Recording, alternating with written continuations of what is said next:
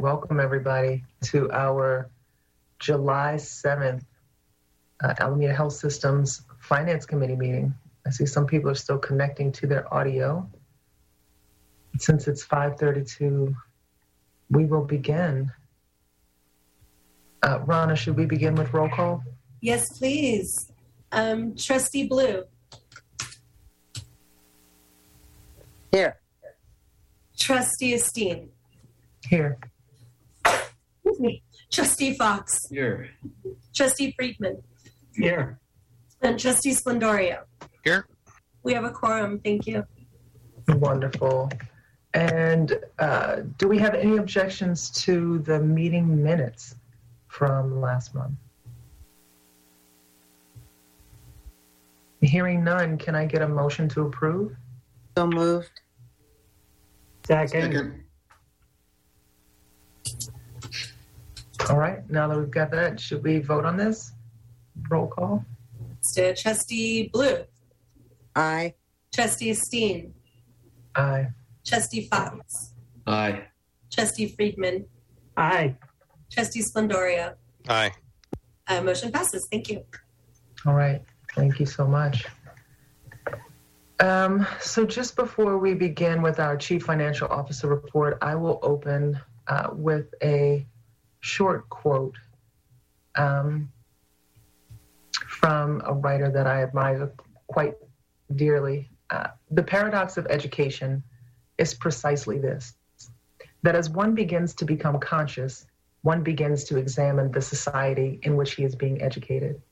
And as we begin this July session of our Finance Committee with our freshly approved budget, I think it is important that we all remember to continue to have thinking minds and open hearts.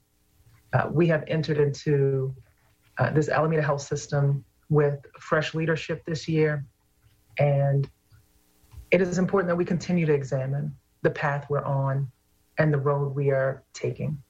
So, with that, I will pass this microphone to our CFO, Kim Miranda. All right, let me share my screen. Thank you for that. Everybody see that okay? Yes. Looks All great. right. So this is the uh, May financial report.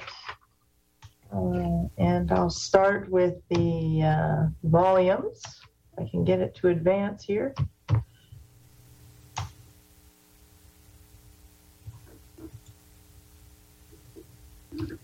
Okay. So, um, you look at the acute days and discharges and census, our variance is pretty consistent with year to date. Um, and as a reminder, we did not attempt to budget um, lower volumes due to COVID. So uh, basically, this variance uh, is the COVID variance, if you will. And up until last month, we were uh, picking up and picking up, but in the acute setting, it's it's pretty much leveled out in May. Um, there were some highlights. So ED visits were down 14% instead of 21%. So those picked up. Traumas picked up quite a bit. That's good to see for Alameda. Um, our surgeries are lower than they are year to date. So it was a pretty slow month uh, in regard to, to surgeries. Going down to skilled nursing, our census was lower. That was driven by beds being out of service. We had roof repairs at Park Bridge and South Shore. So we had a total of actually 11 beds out at Park Bridge, not all because of the roof. We also had, uh, we still have COVID isolation rooms there and some complex patients, but basically 11 beds were down, four at South Shore for the roof, and uh, two at Alameda subacute because of seismic work, and those will actually be out until October. So we are going to struggle with a lower census here in the skilled nursing facility. Um, in regard to clinic visits, we look pretty strong. Just want to remind everybody that this includes vaccine visits. Vaccine visits make up most of the variance in the month of May, It does not make up all of the variance here year to date. It's about 21,000 of those were vaccine visits. The rest were really being, uh, you know, the uh, telehealth and video visits being available to patients and improving access. So this is the highlight slide. Um, our net income was a loss of 4.3, so we were 2.5 behind budget. This is um, unfortunately pretty consistent with how we've been running. Uh, 34.1 for the year, off 35.4, and then EBITDA is earnings before interest, depreciation, and amortization, which is what we say is cash flow. Uh, so we were um, we had a negative cash flow of 2.9 or negative 16.8 year to date, which is year to date 44 or 45 million off of budget. So the details of that are uh, in the next few slides. The first one is uh, the net patient service revenue, just this first section here. I uh, just want to point out our gross charges are actually off 3.7% and 8.6 year to date. But our charges are not down as much as our volumes. I mentioned, uh, like in the key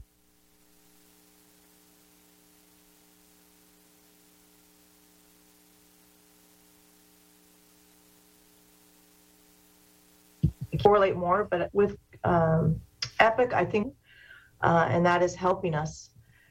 On the net patient service front, we're at a collection ratio of 16.4, consistent with budget. We're not quite achieving the budget volume or budget net revenue percent of 16.6. Um, however, a big part of that relates to uh, the contract strategy, and we're going to have a presentation from the Wilshire Group today on how we're doing on achieving our strategy, so I won't take away their thunder. Um, there's also the behavioral health contract, and we ju- did just finish uh, negotiating that with the county. Um, it'll be retroactive to July of last year, and it will end up um, increasing net revenue 12.5 million. So we're actually going to beat our target this year. The next slide is the other revenue highlights. Um, down here, the big variances are, are right here. I just want to point out the Medi-Cal waiver.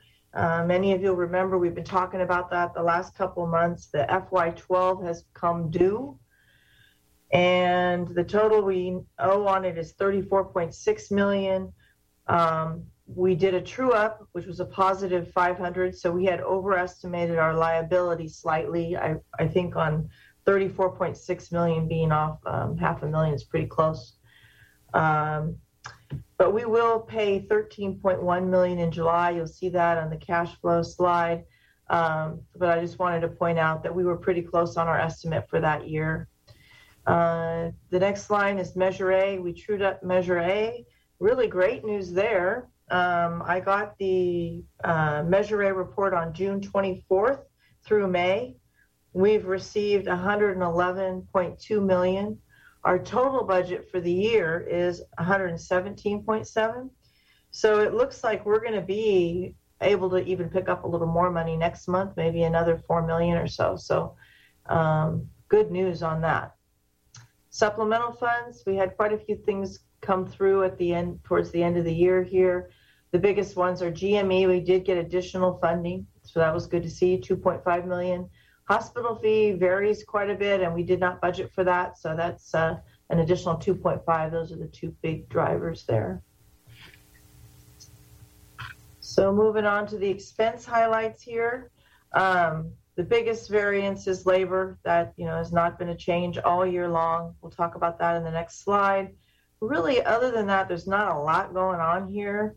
Um, you might notice purchase services is a negative variance in the month and positive year to date, so that's a little strange. That's being driven off of um, our outside medical services, and they uh, more than offset some of the other expenses we've been seeing for the year. And anything else here? I guess materials and supplies is quite a bit positive. That's driven by the surgeries being off 30%. Um, we did not don't see that year to date because we had a lot of COVID related expenses sitting up here. So um, here is the labor slide. And if you look down at the total being off 12.7 million, that's that's uh, pretty significant for one month. The total for the SEIU settlement was 8.7 across, you know, several categories. So that is the majority of what is driving this this month. Um, typically, I combine the salaries and registry because we don't do a very good job of budgeting registry. We always think we're going to hire people and we don't end up hiring the folks that we think we are. So I usually just combine them. So that would be the negative, uh, just about 9.8 million. So the SEIU in, in the labor section here is 6.5.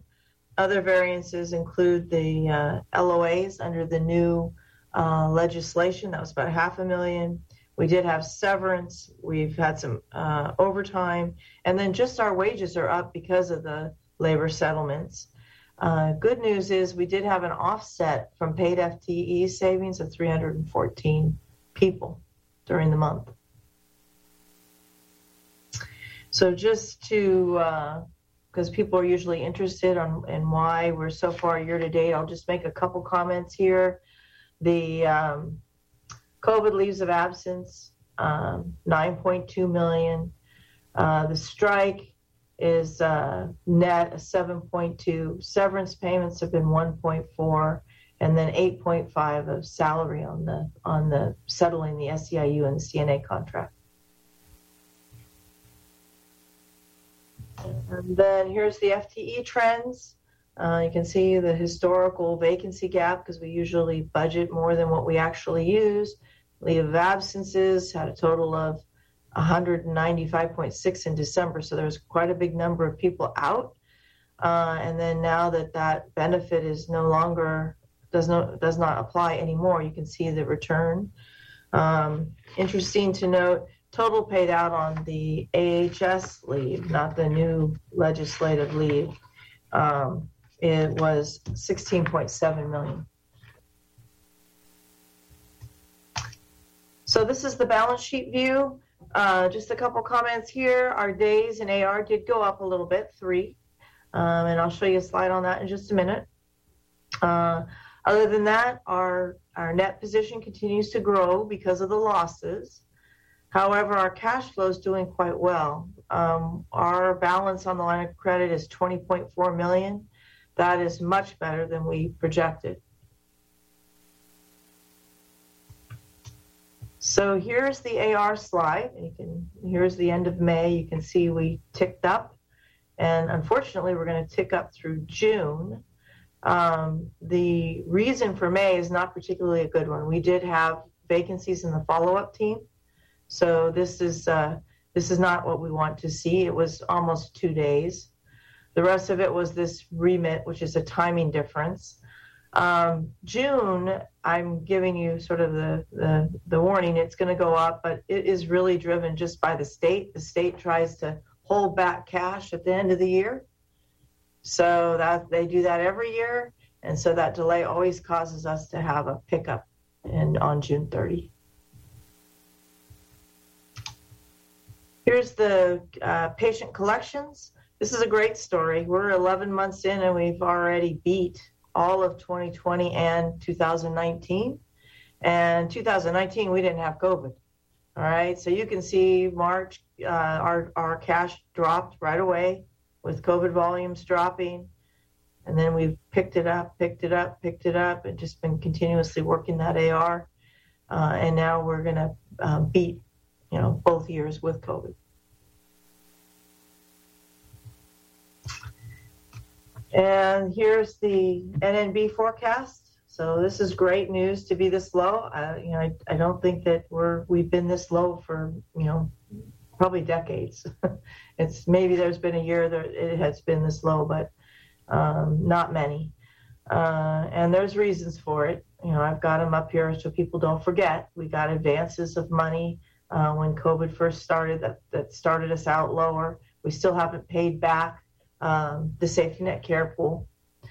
Um, we've got much lower than we had planned in capital spending.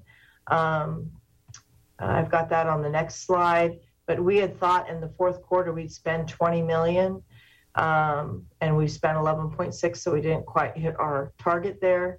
Um, the receipts were stronger than we projected, and um, I did have to move out the capital designation fund from the county, and I'll show you that in just a minute. Um, but here you can see us ticking up, and I have not applied our budget to this. So if I apply our budget to this, we should be okay and below the NNB next year.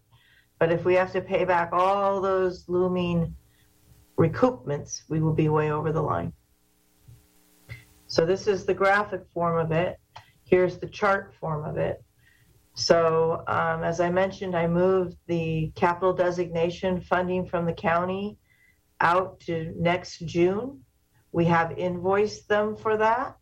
Um, I just don't know when we will receive it, so I moved it out, and we we paid or we um, provided the information to pay um, before June 30 another seven million. So this will go up to 20 million um, next month when I show the slide. I mentioned the FY12 recoupment. We're going to pay that 13 million out in July. We still owe additional 58 million. I've moved it to December, but I really don't know when that is going to take place. And I have been in contact with the state. They know we don't have the funds to pay this. They have said, let's just deal with it, you know, one year at a time. So they said I would not need to make any more payments on the FY12 waiver this year. Um, so maybe I could move some out, but I think for simplicity, I just I just grouped it all there. Question? Sure. On the balance sheet, there is a um, working capital line of credit. And I think the balance went down for some of the supplemental monies that we received in May. We paid it down. Is that amount included in the NNB? Everything nets out to the NNB. So and then NNB is basically our cash flow. So we don't have any other cash accounts. So we basically just um, um, you know it's it's it's true cash. Did that answer your question? Well, okay, let me put the question another way. On the balance sheet, there's no line that says NNB. Oh, it's yeah. So it must be the sum of several lines. no, it's a, it's it's the uh, it's in the long term portion. Okay. and it's in the liability section, and I think we call it line of credit. And I can find the balance sheet here for you. Oh, maybe I can't. Let's see, last month's. Do you see it there, Alan? Or I'm sorry, Trustee Fox? Uh, it's not on my screen at the, at the moment. Oh, here's the financials. Yeah.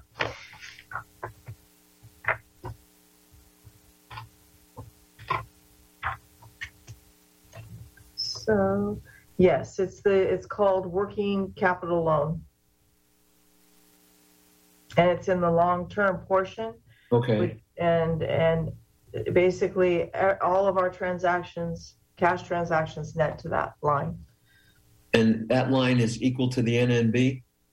Yes, um, they there are some a couple of small variances that they that, the county puts against it. Uh, like there's like a ninety-two thousand dollar reserve against it, and then there's some capital improvement money, and those balances have been there forever, but um, they're small. You know, they're small compared to what normally goes on, and they've been sitting out there for a while. Okay. Okay, thank you.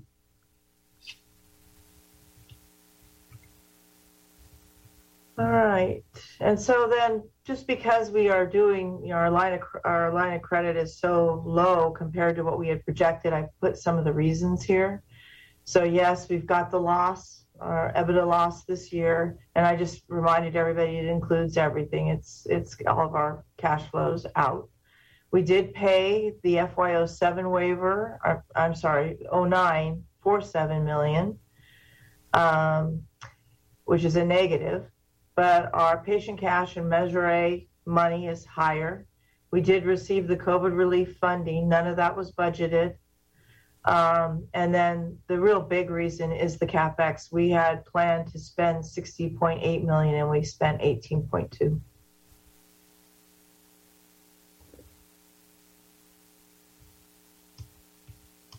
So that's uh, my presentation, unless anyone has more questions.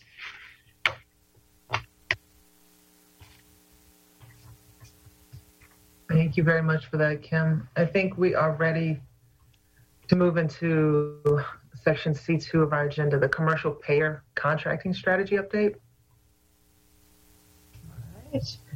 And I think we have Sandra who's going to lead us off here. Mhm. Sandra Wellington. There she is. Hi, everyone. Good evening. My name is Sandra Wellington, and I'm the Payer Relations Manager here at Alameda Health System. And I provide operational support and uh, to our revenue cycle and payer contracting functions, and serve as the liaison between the health system and our contracted network, payer network. Uh, I, over the last year or so, have been working with Chancellor and supporting Chancellor's efforts with our contracting strategy here at Alameda Health System. And today um, we're here to give you all an update on the progress toward that contracting effort for our commercial uh, payer network. So, with that, I'd like to go ahead and turn it over to Ellen Parsons, who's here um, to go over that update. Thank you. Uh, thank, thank you, Sandra. Thank you for the uh, introduction. Uh, we've been working with Alameda Health System over the the last six months um, in terms of identifying payer contracting opportunities on the commercial side. Um, the commercial uh, contract side is an area where we can uh, increase reimbursement, uh, unlike other government payers. So, Sandra just talked a little bit about the operations support, um, what's required uh, for these contracts, what needs to be put in place. Uh, she provides uh, any and all operational infrastructure so that uh, if there are questions on these contracts or there are questions on the rates for these contracts, she is that go to person. What I'd like to do is review the contracting strategy and goals that we've developed. I'd like to talk a little bit about the work um, that we've done uh, in the operations area. We've identified um, a number of areas of improvements. Um, we've made some infrastructure support changes, and I'd like to review those with you. And then what I'm also going to tur- turn to is hospital and physician health plan agreements, uh, the ones that we're specifically working on, the current status and timeline and timeline, excuse me, and projections. Um, Kim, anything you want to add there, or should I just go ahead? Oh, please go ahead. Thank you. Okay. Uh, so these are the managed care strategy and goals that we've set for ourselves for the project. Um, as you may or may not know, uh, some of the Alameda Health System facilities are contracted and some are not.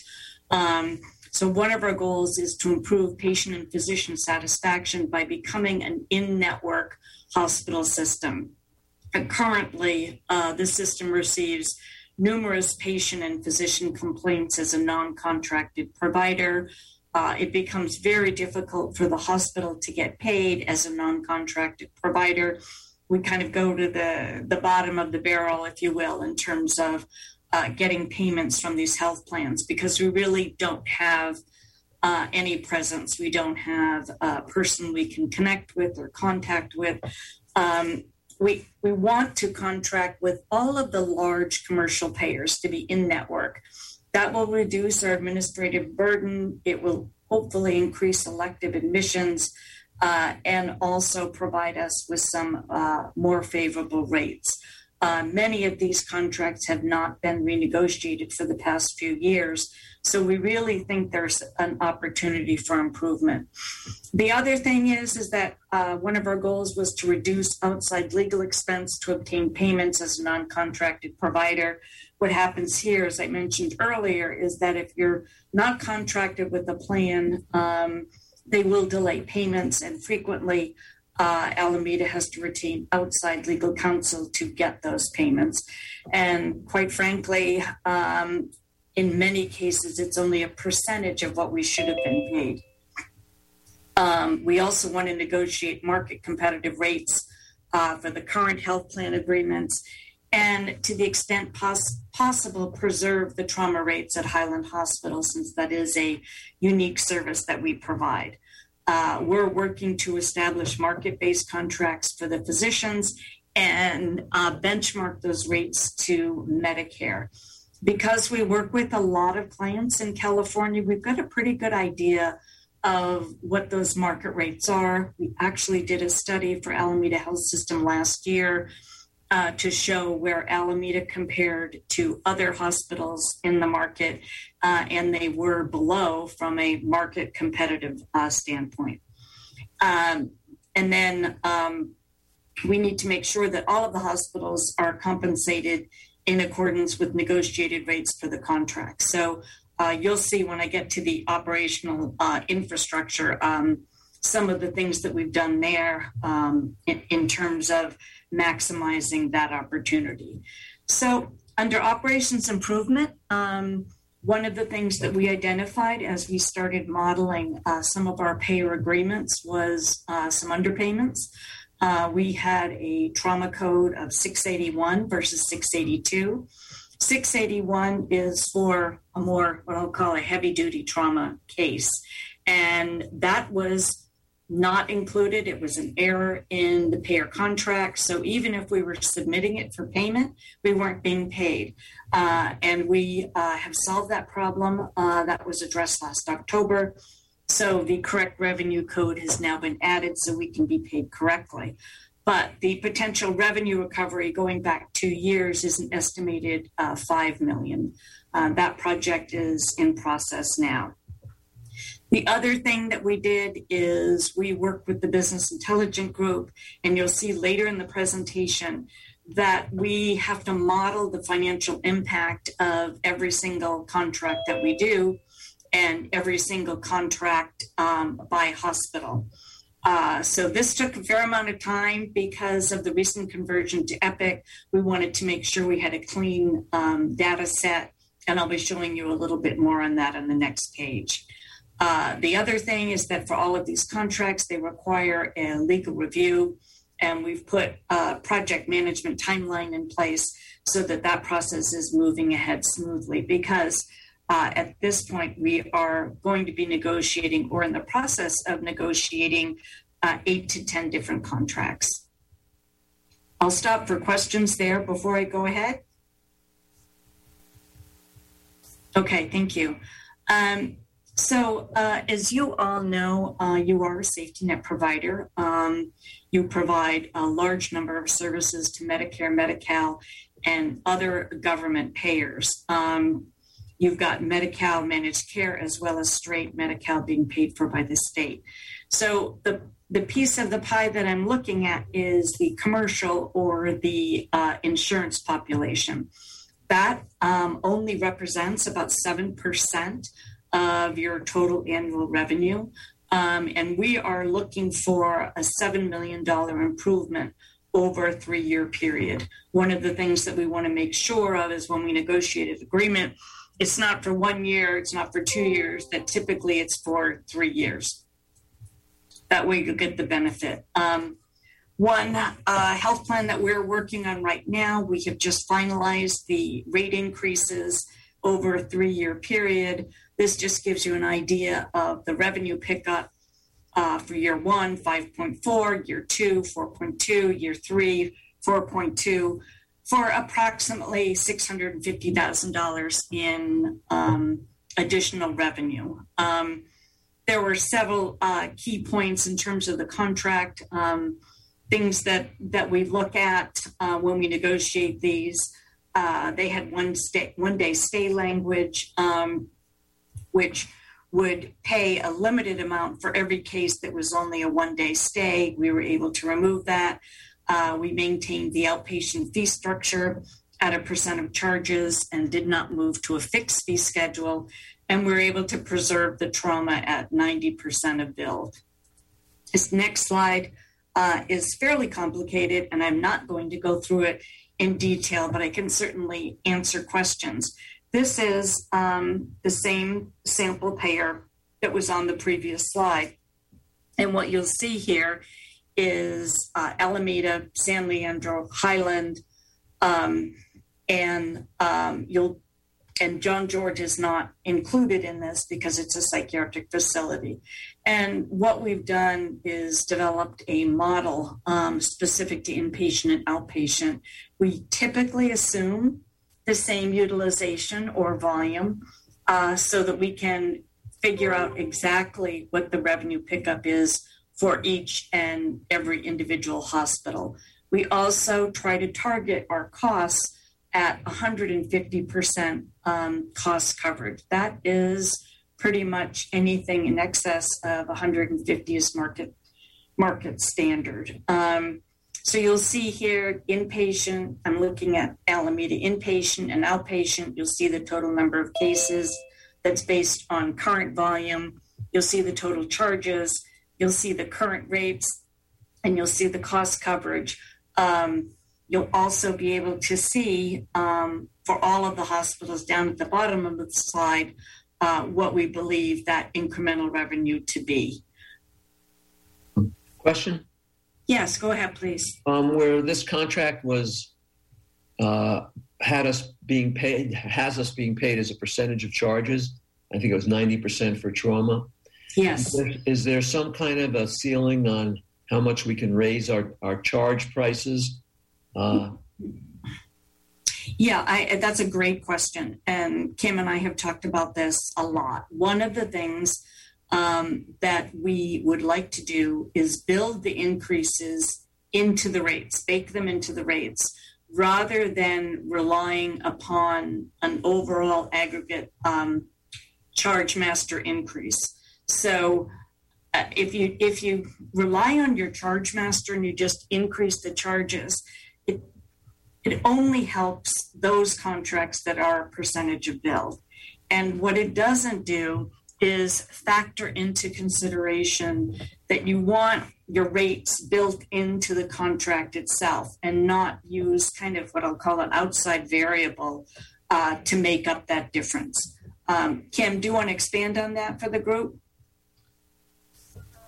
I just, uh, yeah, because I mean, we if we raise our our rates, you know, five, ten, you know, percent, we're just going to be way out of market with our charges. So, uh, one of the the things that we do each year, we use a, a software called Craneware, and we benchmark ourselves to other hospitals, and we want to make sure that we are that our our pricing makes sense and is consistent.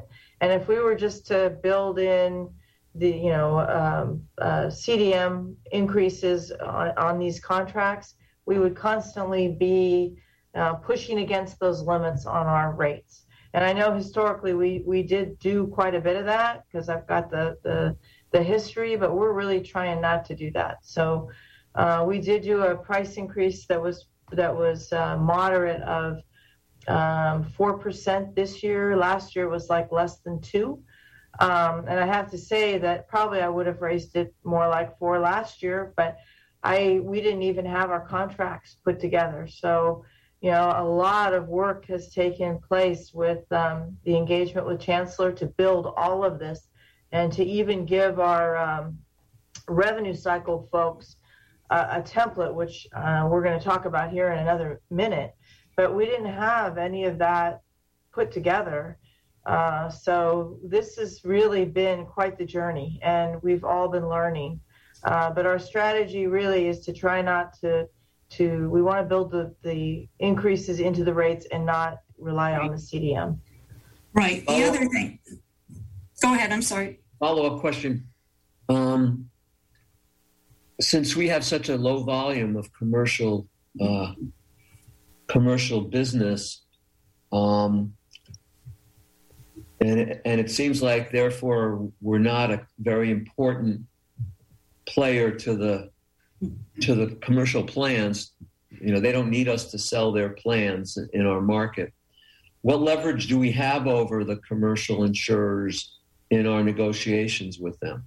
Well, that's a, that's a great great, question. great question. Um, we actually have more than you think. Um, the trauma is a is a service uh, that all of the health plans use, um, and uh, they have been you know accessing that trauma service as a non-contracted provider. Uh, they would like to be contracted, uh, as would we.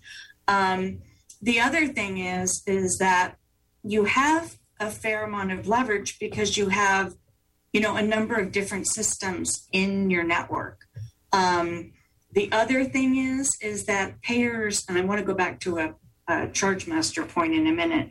But payers also uh, are paying sutter affiliated hospitals dignity affiliated hospitals um, as, you know I, I can tell you astronomic um, pricing and they're breaking the bank. And payers are very interested in looking at another provider that does have the facilities available to service their members. Um, and with some of the improvements in the facilities and now many of the physicians being under the alameda health system uh, network um, you know we think that we will become a lot more popular.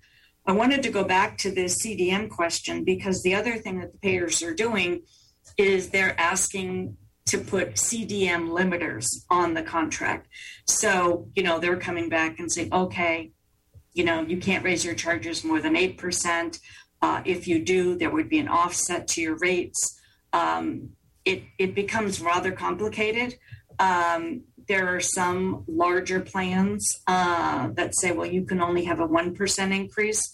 Um, so we're mindful of that uh, when we set our, um, our charge master increases.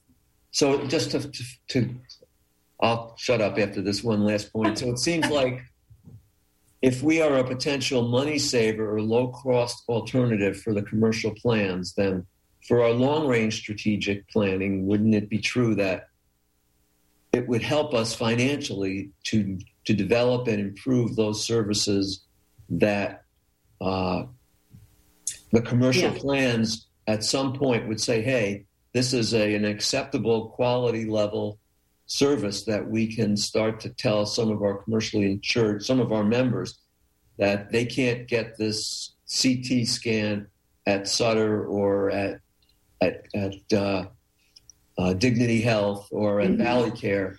Mhm. They got to get it in at a county hospital. Is that something that? Would you agree with that? Yeah, I, I mean, and and case in point, uh, we did uh, the contracting for uh, several years, many years at Santa Clara Valley, uh, and we were able to leverage our rates because they had a brand new hospital facility. Uh, they had a great burn program, had a great rehab program. They also had a collaborative program with Kaiser. Uh, so they were doing CABGs and caths. Um, those services, such as a CABG cath, uh, a number of different cardiac type procedures, are um, where payers would be interested. The other area, and I know that you're looking at this already, is outpatient infusion uh, for cancer care. Um, is something that the payers are very interested in.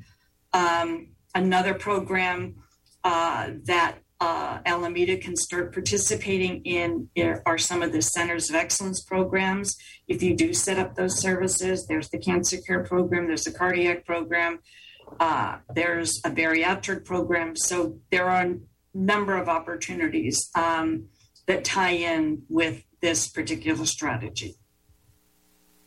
Thank you, Trustee Fox, for your thoughtful questions as always. Um, I have a question about why we are not including John George. You said because it's psychiatric, but Oh, doesn't this that give us also a special? Yes, this this payer um, doesn't contract for uh, psychiatric services. They have a carve out, uh, and the carve out um, is uh, Optum. So we are negotiating directly with Optum for John George, but this contract is just for acute care services. That's why. Okay. Will we get to see at some point what it looks like for John George potentially? And I, I don't. a strategic initiative? Yeah, I don't see why not. Kim. Yeah, we just typically in a public setting don't talk about a particular per rate for one payer. We just kind of blend it. Yeah, no, I know that's the sample that was offered previously, Yeah. but I would like to hear how we're going to optimize John George, not the payer. Yeah. Well, the interesting thing about John George is you're heavily impacted right now at John George. Uh, and there are specific site plans, Magellan, Optum, uh, BHN, Beacon, uh, that are interested in John George um, and are, you know, paying um, plans. And it's going to be tough because you're so highly impacted right now. You have one of the few locked units around. And as we all know, um, there are very, very limited services, not only for patients who have financial difficulty, but even for patients who can actually pay. Um, and, you know, we could have a whole discussion on that topic. Um, And our costs are high too. I mean, that's. and the that's- costs and the costs are high for the services because right now john george you provide you know a lot of the crisis intervention a lot of those patients coming in through the er as opposed to um, you know office visits you know with mental health providers um, so that would also be part of the strategy um, moving on i want to be sensitive to the time um, one of the things that we put together is, uh, as part of our operations improvement, and Kim alluded to this earlier, is a rate matrix. This rate matrix, um, we've implemented a system wide rate matrix for all of the hospitals at AHS. So we now have uh, in one place all of the rates that be, are being paid by all of the health plans for each individual facility. So it supports the charge master language it supports the pricing structure. It allows staff to identify underpayments in terms of, oh, they, this is what they should have been paid, but they were only paid this. Um, it also is a resource for revenue cycle and Epic for contract build, because once this information gets loaded into Epic, and that is a project that we are starting on in August, um, then they will be able to look at expected versus actual payment. So if there's an underpayment, unlike that one that I uh, mentioned earlier in the presentation, they'll be able to find it right away uh, and be able to figure out, well, why are we not being paid in accordance with the contract terms? Um, it also is going to be a behind the scene resource for pricing transparency and patient estimates. Um, in addition, the rate matrix also provides some timely filing information for the business office staff and now it's in one place. All of the information is there. Uh, we take responsibility for every time a contract is updated or modified of updating the rate matrix, and uh, Sandra makes sure that it gets distributed uh, and that staff are educated on its use. Uh, I just want to add when when Sandra provided that to the revenue cycle team, they were so excited. I, it, it, throughout the whole finance team, everybody was talking about it. Wow, look at this! We can actually go to one place and find out this information. So it was really received well. they were they were dancing. They were actually dancing. Uh, this uh, is a sample rate matrix um, for a payer. Uh, you'll see the inpatient rates. These are made up, um, but I wanted you to see uh, what the staff sees. You have a medical surgical rate, an ICU rate, a subacute rate. All of these contracts are different. All of the rates are different. Uh, so it has to be QC'd and maintained um, constantly to make sure there are no errors. Uh, let me give you, uh, I'm going to shift gears a little bit and give you an update on um, where we are in terms of our hospital physician negotiations. Bright Health Plan is a new plan in the market. They have a PPO commercial product and a Medicare Advantage product in California. Uh, members will start enrolling in 2022. We are the exclusive provider in Alameda County. Um, we uh, have agreed and signed the hospital agreement, and we are finalizing the uh, physician agreement as we speak. Um, when we look at a new health plan, we look at tangible net equity. We make sure they're financially solvent. Many uh, hospitals have gotten themselves into situations by contracting with a new plan only to find out um, that they go bankrupt. Vitality um, is a plan that recently went bankrupt in California. Um, United Healthcare, that contract is complete. Uh, it will be effective August 1. Um, we've projected what the increase is going to be and trauma at 90%. Tri West is complete. Uh, it includes active military dependents and some retirees. Uh, the rate is not negotiable. It's 100% of the Medicare standard rate. And we are finalizing the rate for the physician group um, as we speak. Uh, some of the other health plans that we're working on right now Anthem, which is the uh, largest commercial provider in the area, Blue Shield, uh, as well as HealthNet, Aetna, Cigna, and other plans uh, as appropriate. Those are the uh, those are the main ones. I put a timeline in here. Um, what we are trying to do is match up our hospital contracts with our physician contracts. If we've got a hospital agreement, we need to make sure we have a corresponding physician agreement. Uh, so you can see kind of our, our timelines uh, through December of this year in terms of getting these completed. Um, and then you'll see the same thing, uh, the timeline for the physicians. Let me talk about the physician um, contracting strategy. Um, health plans typically pay physicians um, based on a percentage of Medicare. Sometimes, if you look at United, for example, their um, fee schedule mirrors Medicare 100%. So if they're paying you 150% on their fee schedule, it actually equates to 150% of Medicare. But some of the others, modify uh, their fee schedules a little bit. So they'll say, oh, well, we pay you, you know, 100% of Medicare, or we pay you 150% of Medicare. Well, if you accept their ski, their fee schedule and say, okay, great, I'll take your fee schedule, um, actually, uh, you have to be paid 167% of the Blue Shield fee schedule to get 150%. So it's it's a little game that they play. Aetna, for example, 84%. Their fee schedule equates to 84% of Medicare. So if I want to get 150% of Medicare, which is which is might be my target, I have to negotiate 179% of Medicare for uh, for Aetna. Ellen, this is Taft Bhuket. I'm one of the trustees and a physician here. Can you uh, advise me how the physician contract negotiations are working in the setting of our heterogeneous uh, contracted groups um, under Alameda Health System?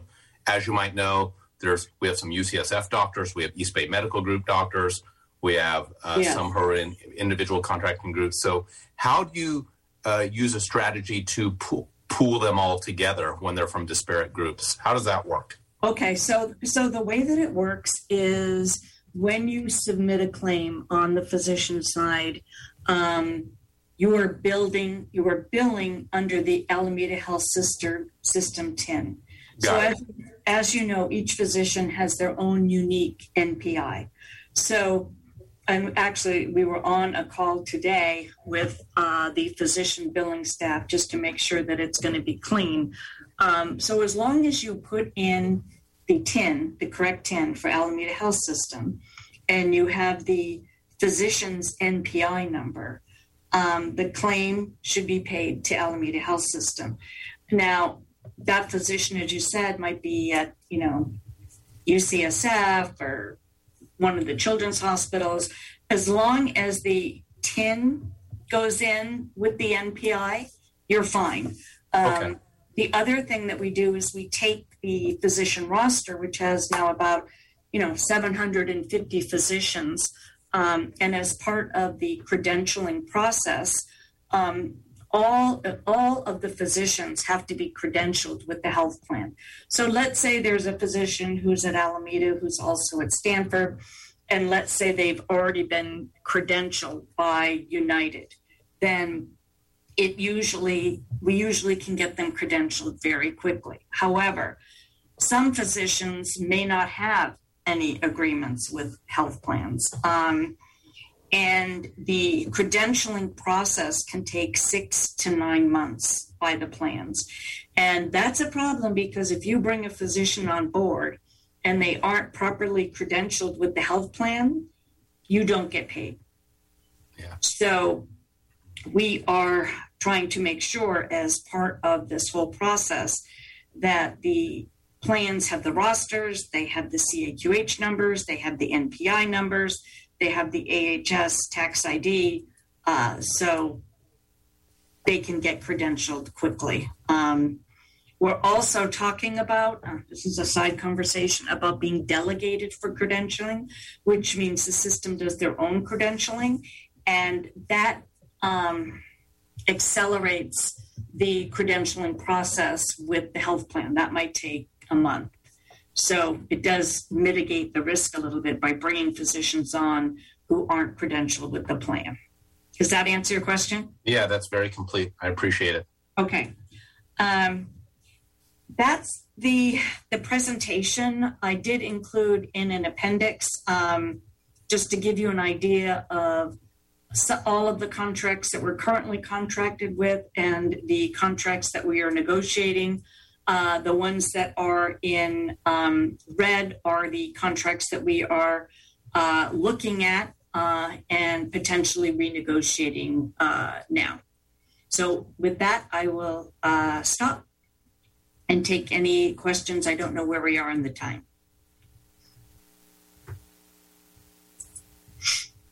Do we have any questions in the audience?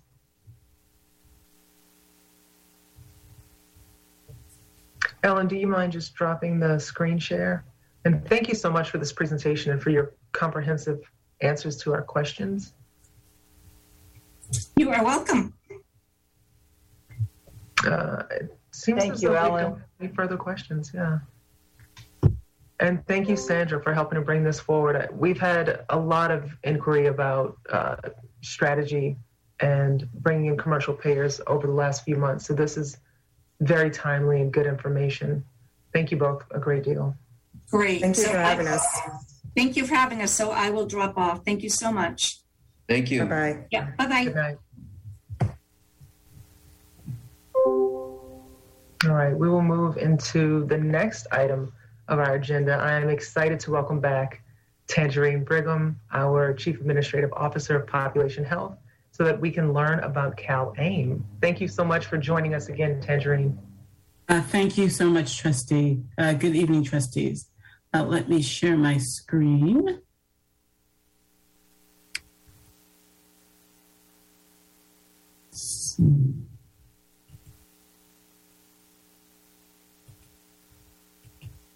Can you see the presentation? Yes, we can. Okay, wonderful. Let me go to. Okay, great. Um, so uh, let me forward. Um, let me, before I start, say that I am not going to give you the entire uh, 101 on uh, CalAIM. Uh, it is a very ambitious program that the state is uh, proposing to implement. And I think, uh, in justice to it and to you, uh, it really needs to be taken in chunks. So I'm really going to focus today on uh, those areas where the state is doing significant work in preparation for its phased uh, implementation. So with that, uh, let me begin. Um, so CalAIM, in many ways, is uh, really an extension of what the state um, has done previously uh, in order to ensure that there's adequate funding uh, in the delivery system and that that delivery system focuses on transforming and delivering high quality care. the state has done that through a numerous waivers, uh, be it an 1115 waiver, the most recent one that we're in, or through supplemental funding. And I know that the Finance Committee has received presentations on both of these uh, in the past. So Cal AIM uh, continues that. It's uh, over 20 uh, different program proposals. And there is a heavy reliance on the state moving much of the administration, um, the focus on quality uh, into managed care systems. Um, and this has been really a transition that the state has, you know, started back in, you know, 1993 when it first started its strategic plan for managed care. And now we're almost uh, 30 years later, and we're seeing how the state is really envisioning how health plans will be central to the delivery of care for the Medi-Cal population. Uh, I want to stress that this educational session does not include financial impacts. I would like to be able to provide that information, but um, the state is still in the process of number one, applying for federal approval for AIM. Um, so that is an unknown. Uh, number two, the state is, has not uh, definitively finalized the rates uh, that it will be providing to health plans. And that in turn makes it quite difficult for health plans to determine what rates might be offered to providers. So, really, this is really the framework for um, CalAIM. So, you know, what are the goals for CalAIM? So, the first thing is that CalAIM recognizes that a lot of the work that the state did under the current Medi-Cal 2020 waiver, which has one component called whole person care, which for the first time really recognizes that um, there are a range of social service programs, care management programs that are critical to managing the health care of high risk individuals uh, and how to continue the work that began under whole person care. That's really one of the uh, central aims of CalAIM. The second is to take away a lot of the complexity uh, that is embedded in a, a large program such as you know Medi-Cal that serves you know upwards to 13 million Californians, and to streamline it and to increase the flexibility. And the third is really around what you know all of us want to do when we are focused on a healthcare delivery system improving the quality reducing health disparities and really trying to provide incentives that focus on value-based services and finally modernizing uh, to the extent possible the infrastructure that is used to deliver services to the population so, um, what are the, the initiatives? I'm not going to go through all of these, um, but you can see it's everything from um, standardizing enrollment. Um, you'd be surprised to learn that one person uh, might live in Alameda County and might be uh, voluntarily eligible for Medi-Cal managed care, and then maybe they move to, say, uh, San Mateo and that voluntary enrollment into managed care becomes mandatory enrollment. So there is no standardized approach to enrollment in managed care throughout all of the 58 counties, and the state is trying to standardize that. The state's looking at payment reform, particularly as it relates uh, to uh, mental health managed care and drug Medi-Cal, which are overseen by the counties. Uh, and one thing that we're certainly focused on, which is in this uh, lower right hand corner, regional rates for Medi-Cal managed care plans. Currently, today, uh, Medi-Cal managed care plans rates are developed based on their utilization uh, and the cost uh, that inc- they incur in paying providers to deliver services.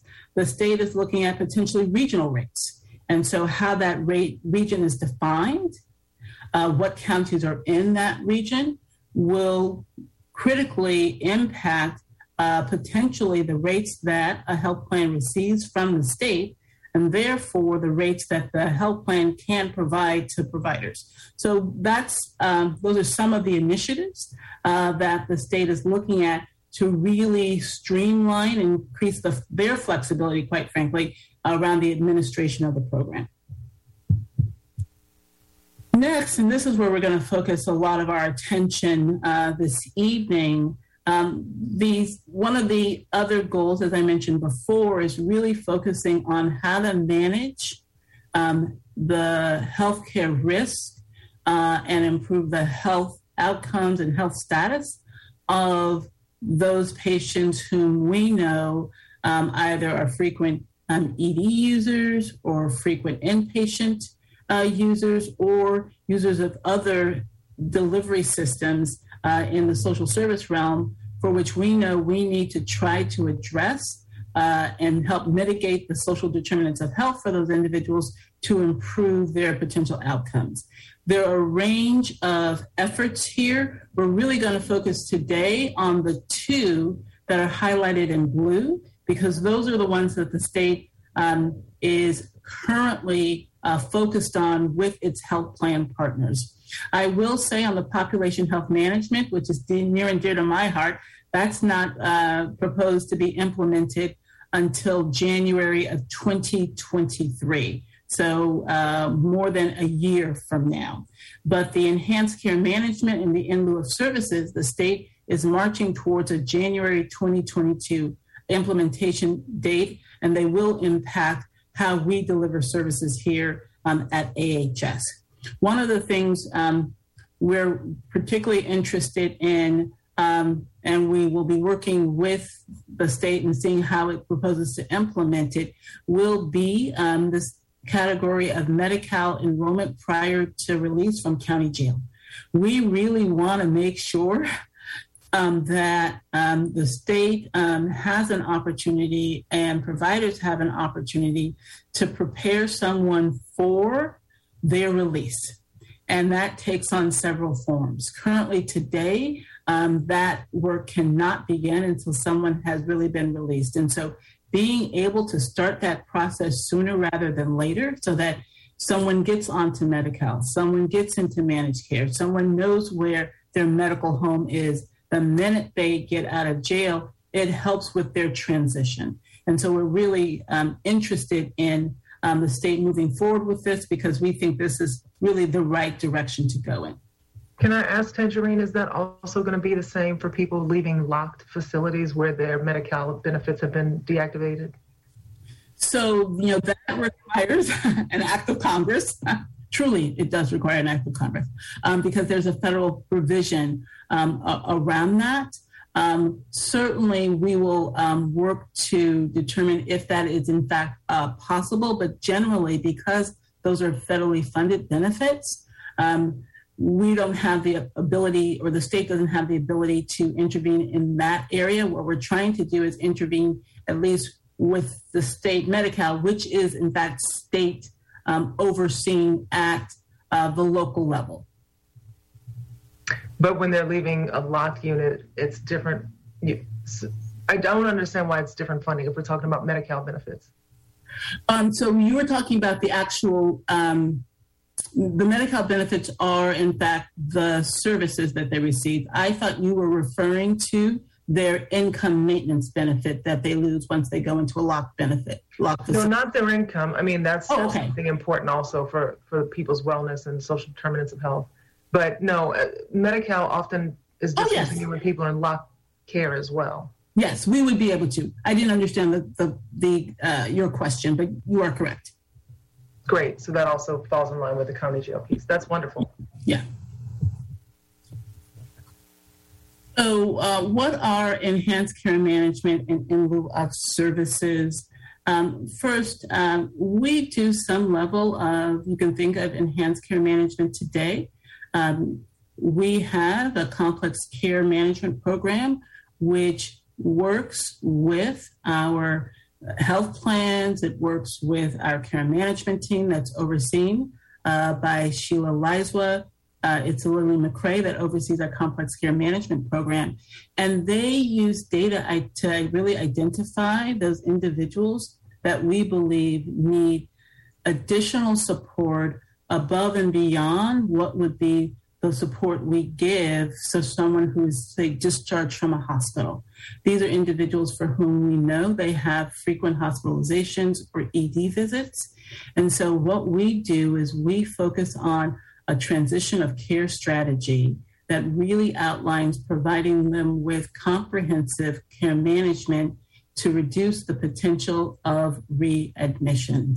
And so the enhanced care management program that the state is proposing is just that how to do more of that so that we reduce uh, healthcare costs for that population.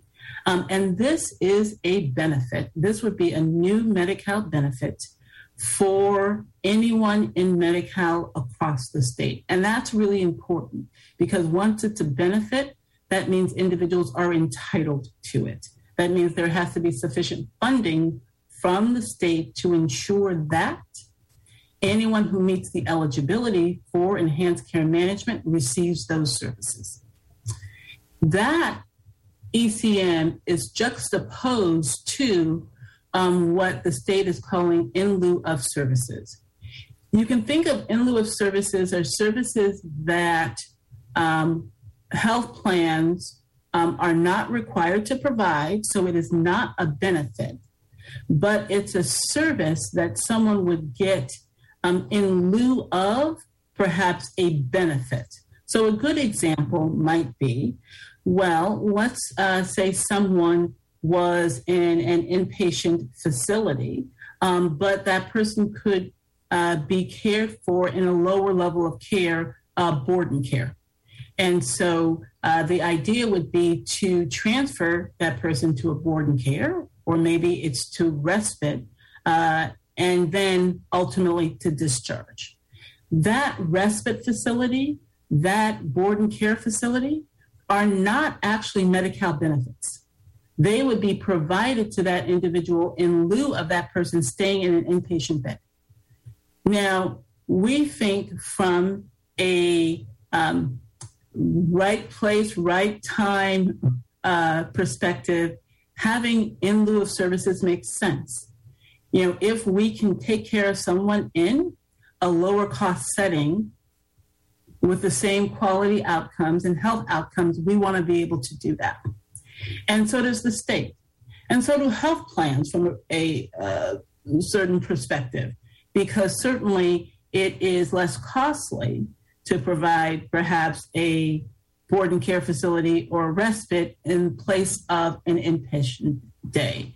And so the idea is how does the state take this benefit, enhanced care management, and marry it with these in lieu of services? One of the challenges, I will say, we'll talk about this a little bit later, is that because the in lieu of services is not a benefit, you'll see that I have bolded here the health plans aren't required to provide it, but they're strongly encouraged to. And so the issue is sort of what are the incentives that are built into the system that would encourage a health plan to provide these in lieu of services? Many of these in lieu of services are services that are currently being provided in the whole person care program. And so, because they are currently being provided in whole person care, we would like to the fullest to the fullest extent possible continue them under CalAIM if those programs are cost effective and cost efficient. It is not guaranteed that that will happen, however, because of the nature of the in lieu of service, which, as I mentioned before, is not a benefit and therefore not required. So I, I won't um, go through this slide. You, you've got it here. It's just the level of care management that we have in our system uh, and that we anticipate that um, should be available in health plans to take care of the care management needs for their entire population, no matter where they fall along the spectrum. Um, these are the high cost populations, um, high needs populations that will be eligible for enhanced care management. So, I mean, it's a, a huge uh, swath of the managed care population people who are homeless, people who frequently use ED. Um, SMI stands for seriously mentally ill. SUD stands for substance use disorder. SED it stands for seriously seriously emotionally disturbed um, individuals. Individuals transitioning into skilled nursing care, uh, or people who are being diverted from skilled nursing care. And I spoke to a moment ago individuals uh, transitioning from incarceration. So um, this is the ILOS list. I, I will tell you um, that um, uh, from the uh, perspectives of health plans, um, these are a lot of services uh, that generally health plans do not provide. Um, and so health plans are naturally um, hesitant about the notion of providing, say, home-based home-based services. Hesitant about providing housing deposits or housing tenancy or housing navigation services or sobering centers. Um, and so while there are these 14, um, what the state considers to be medically appropriate and cost effective services, um, uh, it is uh, clear based on you know our work with our health plan partners, our uh, discussions with other health plans and with other public hospitals that hospitals are really reticent to provide all of these.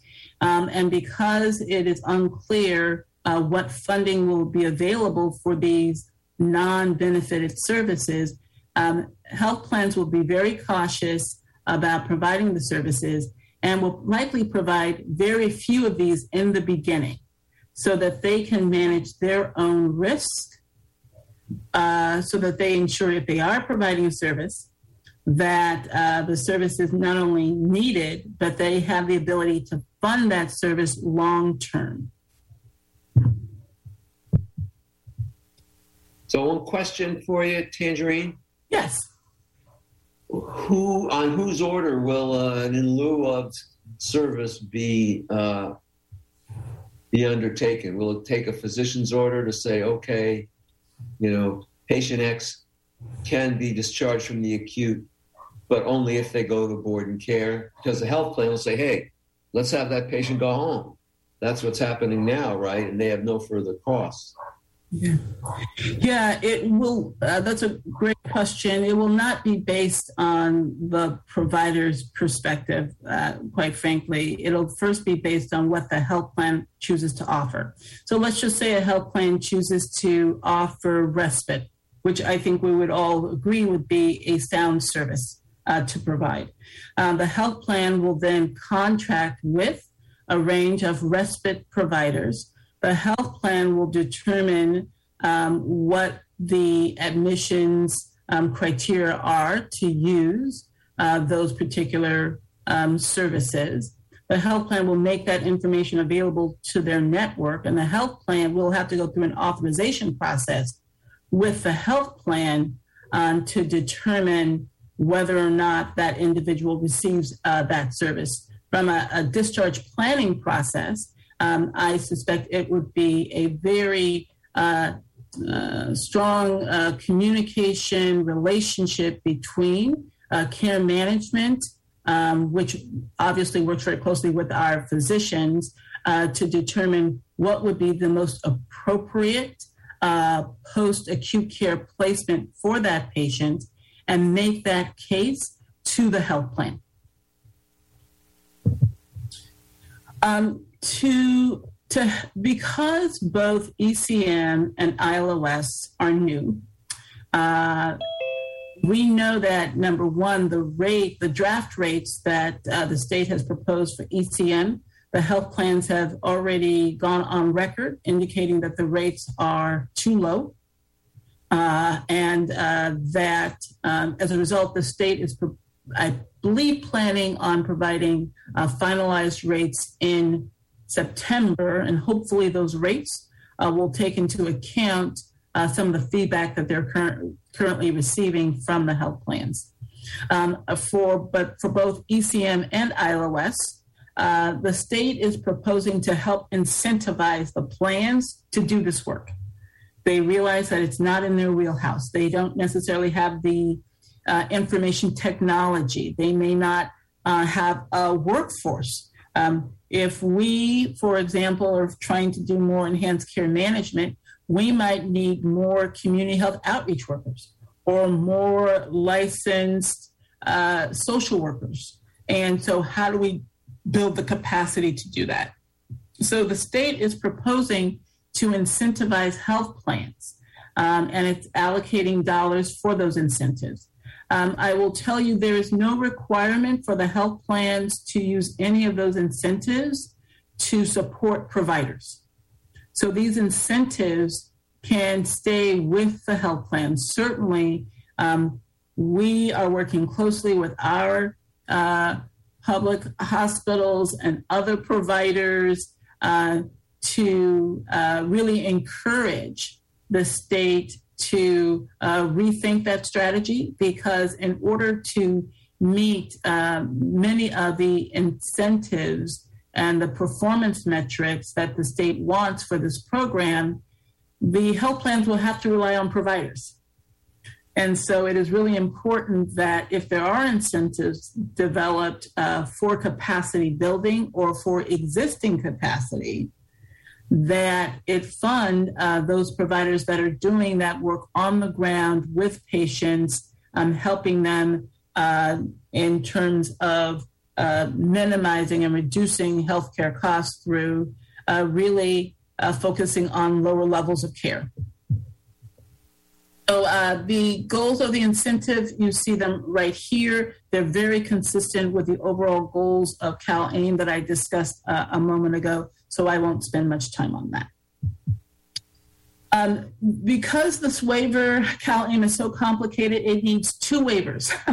so the state is actually going to be applying for two waivers for CalAIM, um, a 1115 waiver, uh, an extension for five years, and then the state has several waivers for Medi-Cal managed care and for drug Medi-Cal and for mental health Medi-Cal. And so they're proposing to do all of it in under one umbrella waiver, which makes sense uh, in terms of trying to simplify it uh, from a review perspective for CMS, and certainly in terms of uh, aligning data reporting and funding for the various efforts.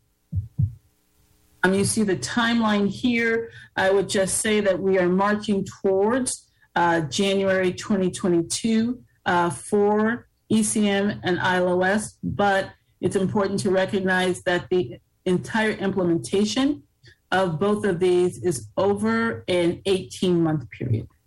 And I believe uh, my next slide would be sort of what are our activities.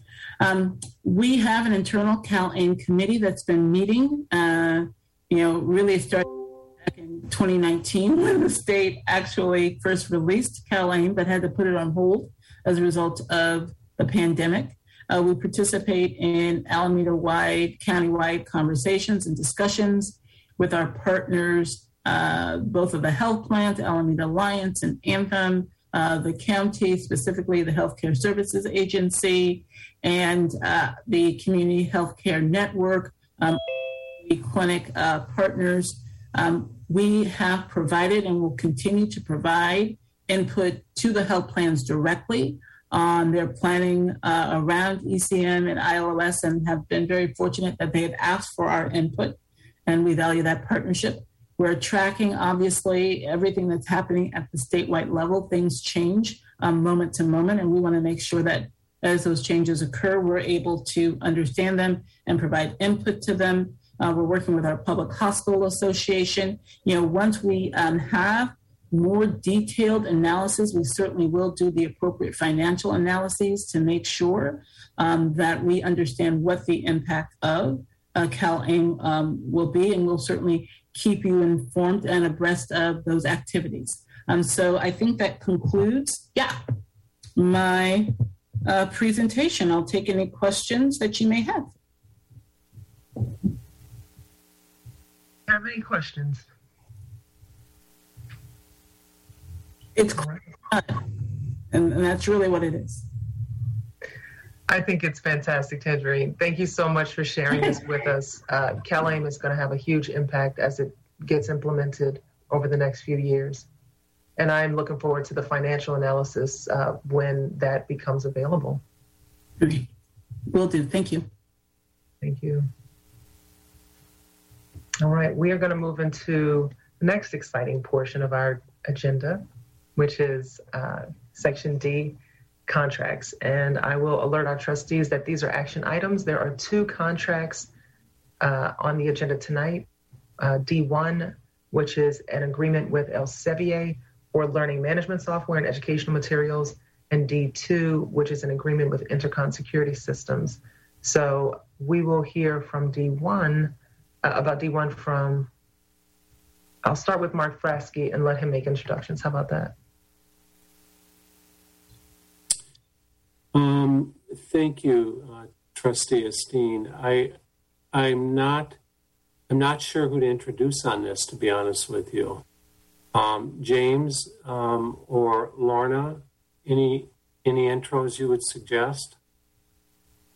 Hey, Mark, this is Ahmad. Uh, I would suggest, uh, if I may, uh, Ira Holly. I, I believe Okay. he is here.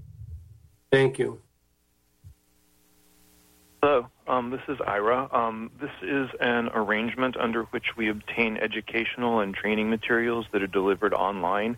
We use them for clinical staff training as well as for non clinical staff compliance training, which is required annually. So, this is essentially a mechanism by which we meet compliance requirements. Um, this is a continuation of a longstanding agreement with Elsevier, the vendor. They are one of the established leaders in their market, and as I understand it, we are quite happy with the services they're providing. Um, that I say right now is the essential.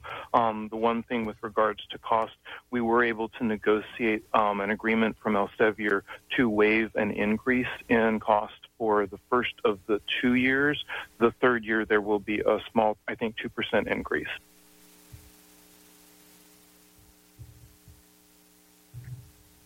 Uh, thank you for that. And, you know, I will make one comment before asking if uh, there are any questions, and that is um, that I'm noticing the timeline on the renewal for this contract is that uh, the proposal starts on July 30th, uh, which I'm going to assume means that the previous contract is ending around the same time period. And though this may not be a controversial item, I really appreciate the lead time that we have and that we were able to utilize with item D2, uh, which we heard five months before its expiration. Um, and I should have stated it previously, but I would love for that to be a trend for all contracts that they come uh, more than three months in advance, whenever possible, to this committee, just in case we have a need for deliberation or additional time. Uh, and I'd like that to just be a part of the record as a request from the chair. Uh, so, are there any questions about this Elsevier contract, or do we want to make a motion, trustees?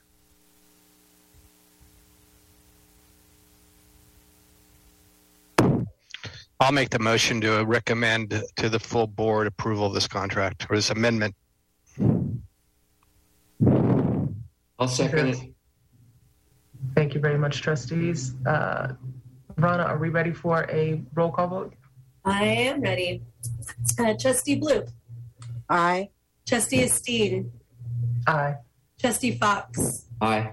Trustee Friedman, Aye. And Trustee Splendorio. Aye. The motion passes. Thank you. All right. And now I will defer to you again, uh, Mr. Fratzke, for D2. Thank you, Trustine. I'm ready for this. Um, uh, in in your uh, there's an per the RFP um, in your board packet regarding security. We're bringing forward two competitive proposals tonight for your review. Our staff is recommending Intercon based on the quality of their responses within the RFP process. We've provided the opportunity for Intercon and SEIU to work together since our last meeting over the course of the past few weeks. And we have heard at this point that the SEIU CBA that is currently in place with our current vendor, Allied, has not been shared with Intercon, and that Intercon is willing to uphold the CBA agreement for the staff um, that would be part of the work at AHS. Total cost for Intercon with contingency fees is about 32.6 million, compared with Securitas at 43.5 million, which is about a 10.8% difference, both with added contingencies. Now, Ahmad Azizi is on tonight. Ahmad helped us go through the RFP process, working closely with Amal Amini, who is our director of operations, who really led the RFP process for us. So, um, with that, um, there's quite a bit of information in your packet about it, um, but I'll pause there and I'll just open it up for questions as a way to introduce. I have some questions. Why is this on the agenda? I'll be happy to answer the question. We heard this at the previous Finance Committee one month ago, where it was moved to the full board. The full board voted to extend, and now it has come back to our Finance Committee. If there that's, are any, that's the way I remember, but I don't remember the board's direction to come back to the finance. The board's direction was to give more time for USWW and Intercon to come to an agreement. Right, but I don't remember the motion being to come back to finance. Uh, I, I, if you'd like to review uh, the minutes from the full board, that's possible. Our board chair happens to be present in his ex officio status and seems ready to share. yeah, I, I, I, but my recollection was that we did direct it to come back to the finance uh, committee, where a, a, probably a broader dialogue could happen. This space here, and then to make or not make a recommendation to the full board, where probably subsequent discussion will happen. That's my recollection. Right. Okay, and if well, there we- are any questions and any desire to discuss, now is the time. Okay, well, I don't remember that being the direction, but we don't have the minutes. So uh, my next question is, so Mark, you just mentioned that you want us to consider. I, I, I'm understanding what you want us to do here. I only see what's agendized is to, is to consider the intercon now, but you did mention that you have that maybe you want us to consider two choices, the Securitas, and I, I'm confused as to what you no. want here. I I want I'm You're Mark, on you're on mute, Mark. You switched somehow. I'm sorry. Um, I'm recommending Intercon. Okay, um, number one. Number two, if for whatever reason you choose not to go with Intercon, Securitas was our second choice, and I've just provided that option for you, if you so choose. Um, we need to make a decision tonight and at the next board meeting. We've got two months until our contract with Alliance um, is terminated. So um, I, I wanted to make sure that you had an option if you so chose not to go with Intercon. All right. Well, I'm not going to pretend I know anything about public contracting, but the agenda only says to either to approve with Intercon. It doesn't say or pick somebody else. I, I just I just want to make sure that you know this is agendized. That if, somebody wants to choose the other cho- the other bidder, that we actually have, have publicly noticed it properly. Because that's the only thing I see is to agree, approve agreement or, or not approve with Intercon security. But I'll I'll defer to somebody else who knows more than me. But No, I I- think you're you're reading the agenda as it is written and has it has been publicly noticed. The agenda asks for us to make a decision about the agreement with Intercon Security Systems for provision of security services. And that is the decision we are here to make tonight. If we should go uh, in favor of this decision, then there is no other decision to be made. And the full board will hear our recommendation as a part of the consent calendar next week. If we choose to not vote in favor of this contract, it is important for us to know what the repercussions are and what the next bidder that we will probably uh, have to deliberate on will be, and what that means for the system financially, which is a cost of more than $10 million extra. So, with that being said, as fiduciaries and members of this committee, um, we've deliberated, we've discussed, we've heard from both parties, USWW as well as SEIU. And if we have further questions, we have time now to entertain those questions. Uh, if we do not have further questions, we can make a motion. Question. Since we've already voted on this at the last meeting, is it necessary for us to take another vote? I will defer to our legal counsel, and I will also say that at the full board meeting, we made a decision to bring this back to the finance committee in order to give the parties involved more time to negotiate. Um, so my understanding is that we have to make a vote tonight because this is a whole fresh vote. This is an entirely new vote with new information. Um, and I will defer to legal counsel if I said anything incorrectly there. I concur.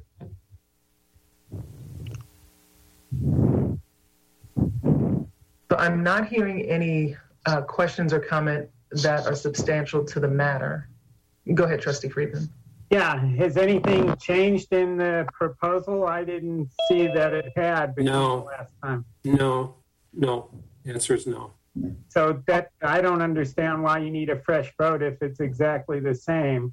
We're here, we were said to discuss whether the parties were able to work out something, and what I'm hearing is they were not. Is that, That is correct. that's the essence of what's going on here?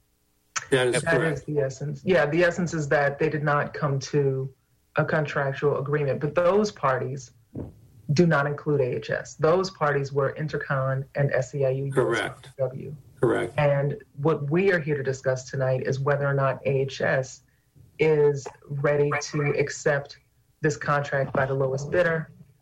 And though uh, AHS is an employer that represents uh, staff that have multiple union contracts, we do not mandate that our vendors uh, offer union representation to our staff or our contracted staff. Um, bearing that in mind, the, the negotiations between USWW and Intercon, though very important, are not necessarily the material uh, that drives all of our decision making. Um, Trustee Esteen, Yes. if I may, it's, it's James Jackson, and I, I um, just wanted to add an editorial comment because you, what you just said is correct, but as I understand it, Intercon is prepared to um, engage with SEIU at AHS. They are not prepared to engage with SEIU at their other facilities. And so the security staff at AHS would continue to be able to be represented by um, by SEIU, which I think is important.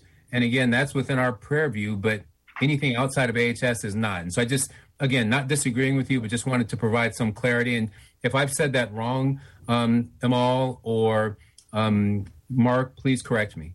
No, um, you know, after the vote, we would continue to encourage and recommend that Intercon work with SEIU um, to come to some kind of agreement together. That that goes without saying, and and so just for for the record. Uh, question mark on that.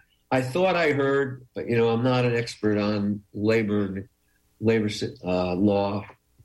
I thought I heard that Intercon had agreed to accept the current SEIU contract. Is that, is They- that correct? Or did They had agreed to accept the terms of the al- our current allied um, vendor um, CBA. Okay, Alan, that, that's what they agreed upon. In but they wanted to see the CBA, and that has not been offered to them from So, so basic, let me just, let me try to make sure I understand this right. There is a CBA between our, uh, our group of security people Yes, and, uh, SEIU.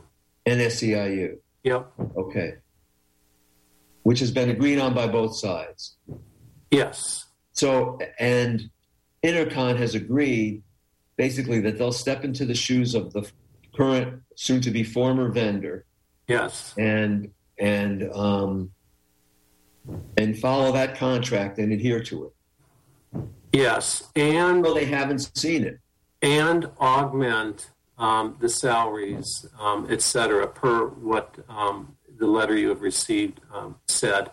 They have not rec- been able to secure the CBA from SEIU.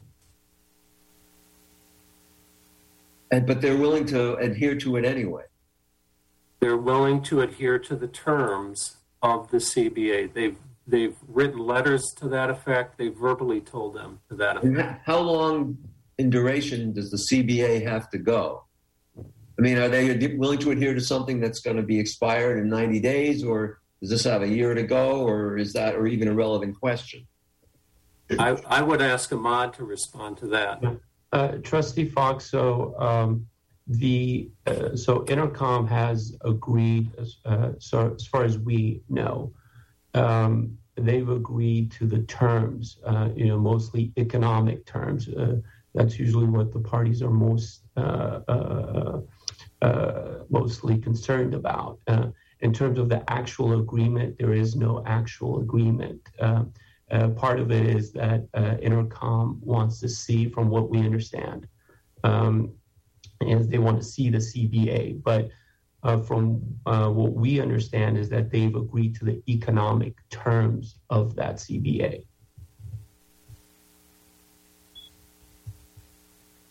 Council, will you say that one more time, please, sir?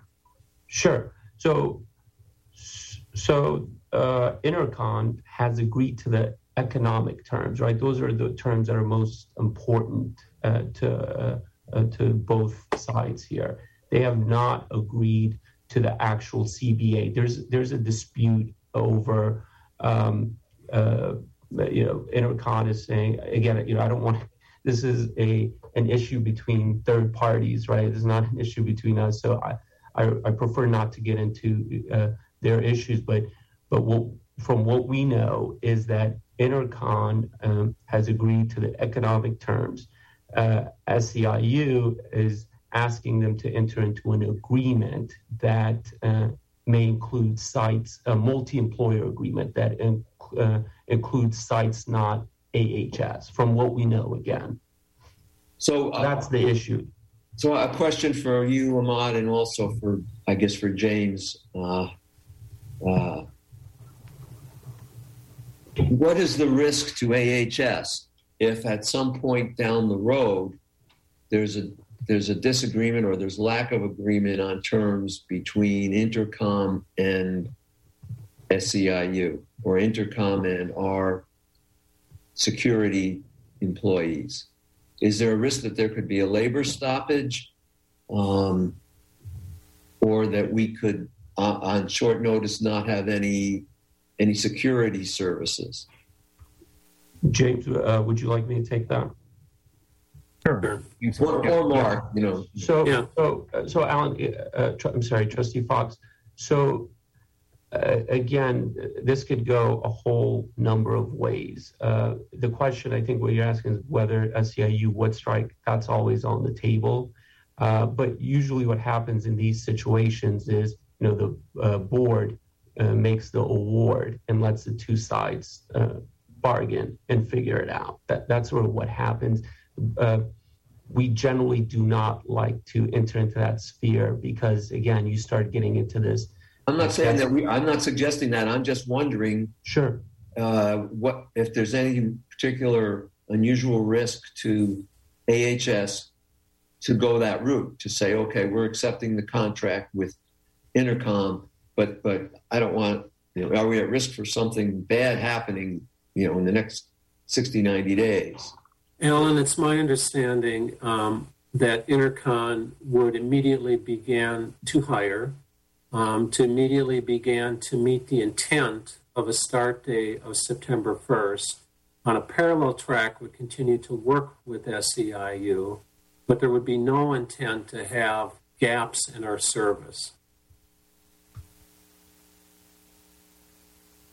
I, believe that's correct, but I think uh, to be more directly answering your question, Trustee Fox, a labor action is a possibility. If there is a failure to come to an agreement, then certainly um, the the security staff could um, walk away. I believe. Um, I think that at that point, Intercon would it would be imperative that they identified replacement staff. Um, certainly, that is the worst case scenario, but I believe were it to come to that, that would be the case. Um, no way do I want to pay $10 million more for this contract. It's just not fiduciarily responsible. At the same time, I'd be a lot more comfortable moving this forward if SEIU and Intercon had already worked out an agreement. And to me, them working out a multi-site agreement is irrelevant to what we need to decide for AHS.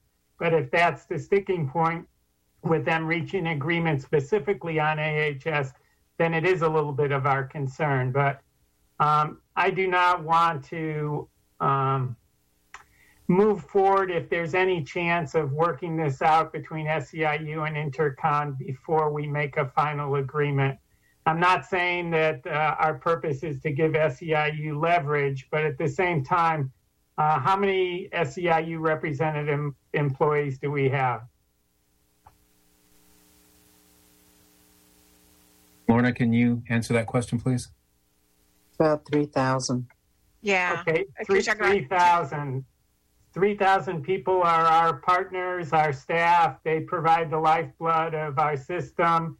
And I would mu- be much more comfortable if those 3,000 employees, representatives were able to work out an agreement with Intercon so that we are not sort of kicking the can down the road for some kind of labor action that would jeopardize the patient care.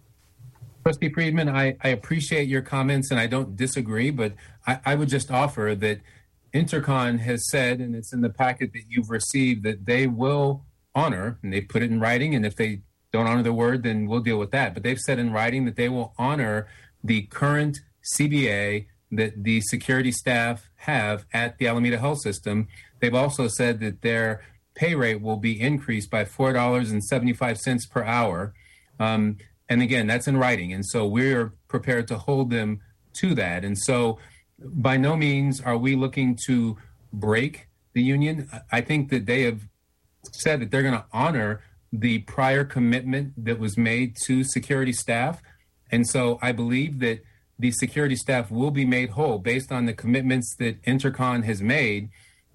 Were we to delay a decision on this, what it does is it puts us up against the end of the contract with our current vendor, which is Allied. And if we get to the end of that contract and there isn't sufficient runway to make the transition in a in a timely manner, we're going to have to pay emergent rates to Allied, which could be exorbitant. We don't know what they would charge us, but that's something that we've got to contemplate. And so I'm concerned about this being pushed out further. Uh, another question: Why is SEIU not making its its contract to, known to Intercon? Do we know? Ahmad? Trustee Fox, uh, we we don't. I, you know, I'm going to go back to what we uh, I said it a little earlier.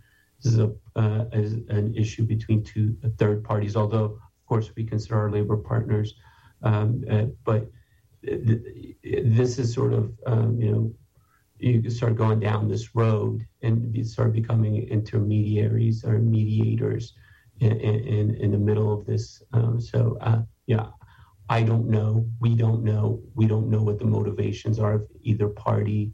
And I don't want to speculate as to what those motivations are.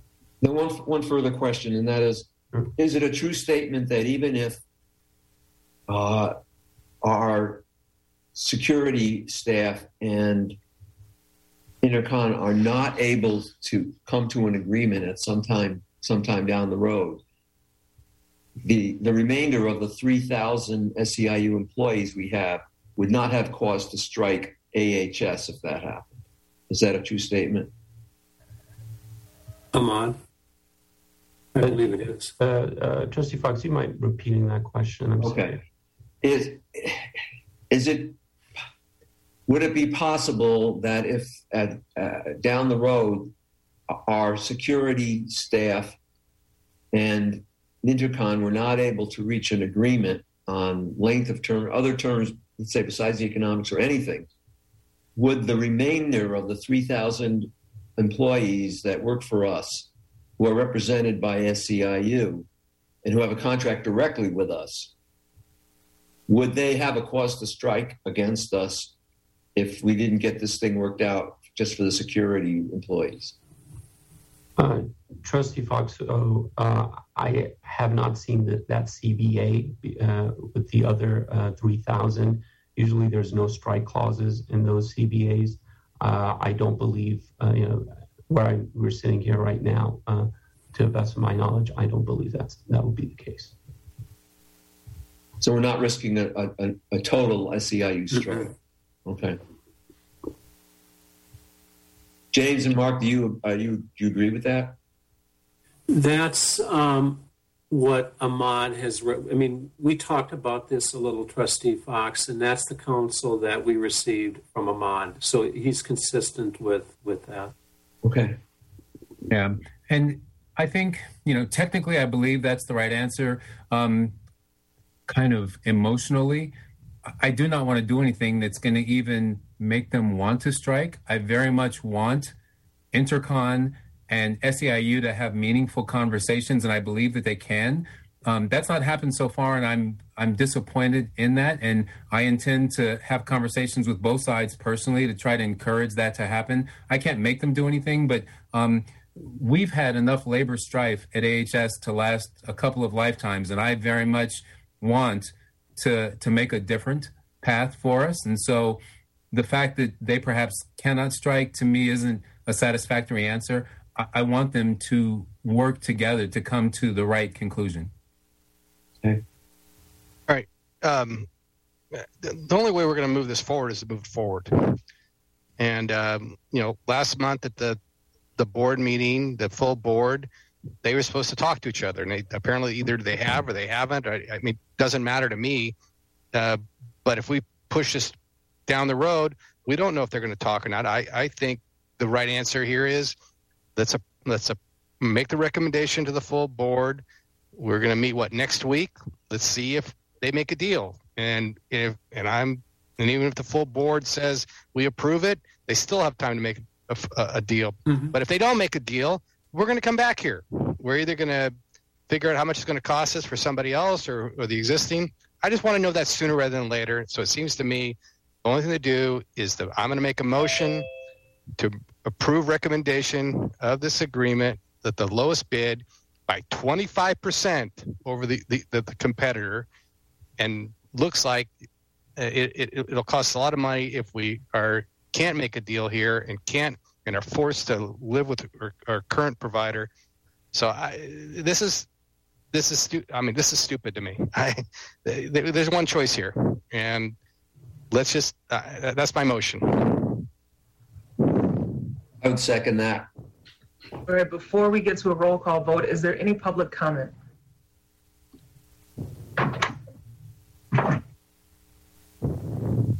Mr. Stack wanted to speak. Do you still want to speak? Okay. If, if, if possible. Mr. Um, Stack, you have three minutes. Thank you, trustees, and uh, thank you for the opportunity to speak. I'm the Chief Operating Officer of Intercon, and I've been working through the discussions with SEIU. Um, I think that your decision to vote is is the appropriate one. Typically, what happens is a contract is awarded, then the two parties understand that they're going to be working together. They come to the table, they negotiate, and then 99.9% of the time they live very happily thereafter. We've had this exact same process happen four different times with SEIU contracts. And once we were actually awarded the contract, the SEIU, who are very reasonable when it comes to, to caring for the personnel and they know who they're going to be working with, have done standalone collective bargaining agreements. And every time their employees were not only made whole, they were actually enriched with better benefits and uh, work rules that were specific to their site. The master or the multi employer agreement takes into account events and work rules that are not at AHS.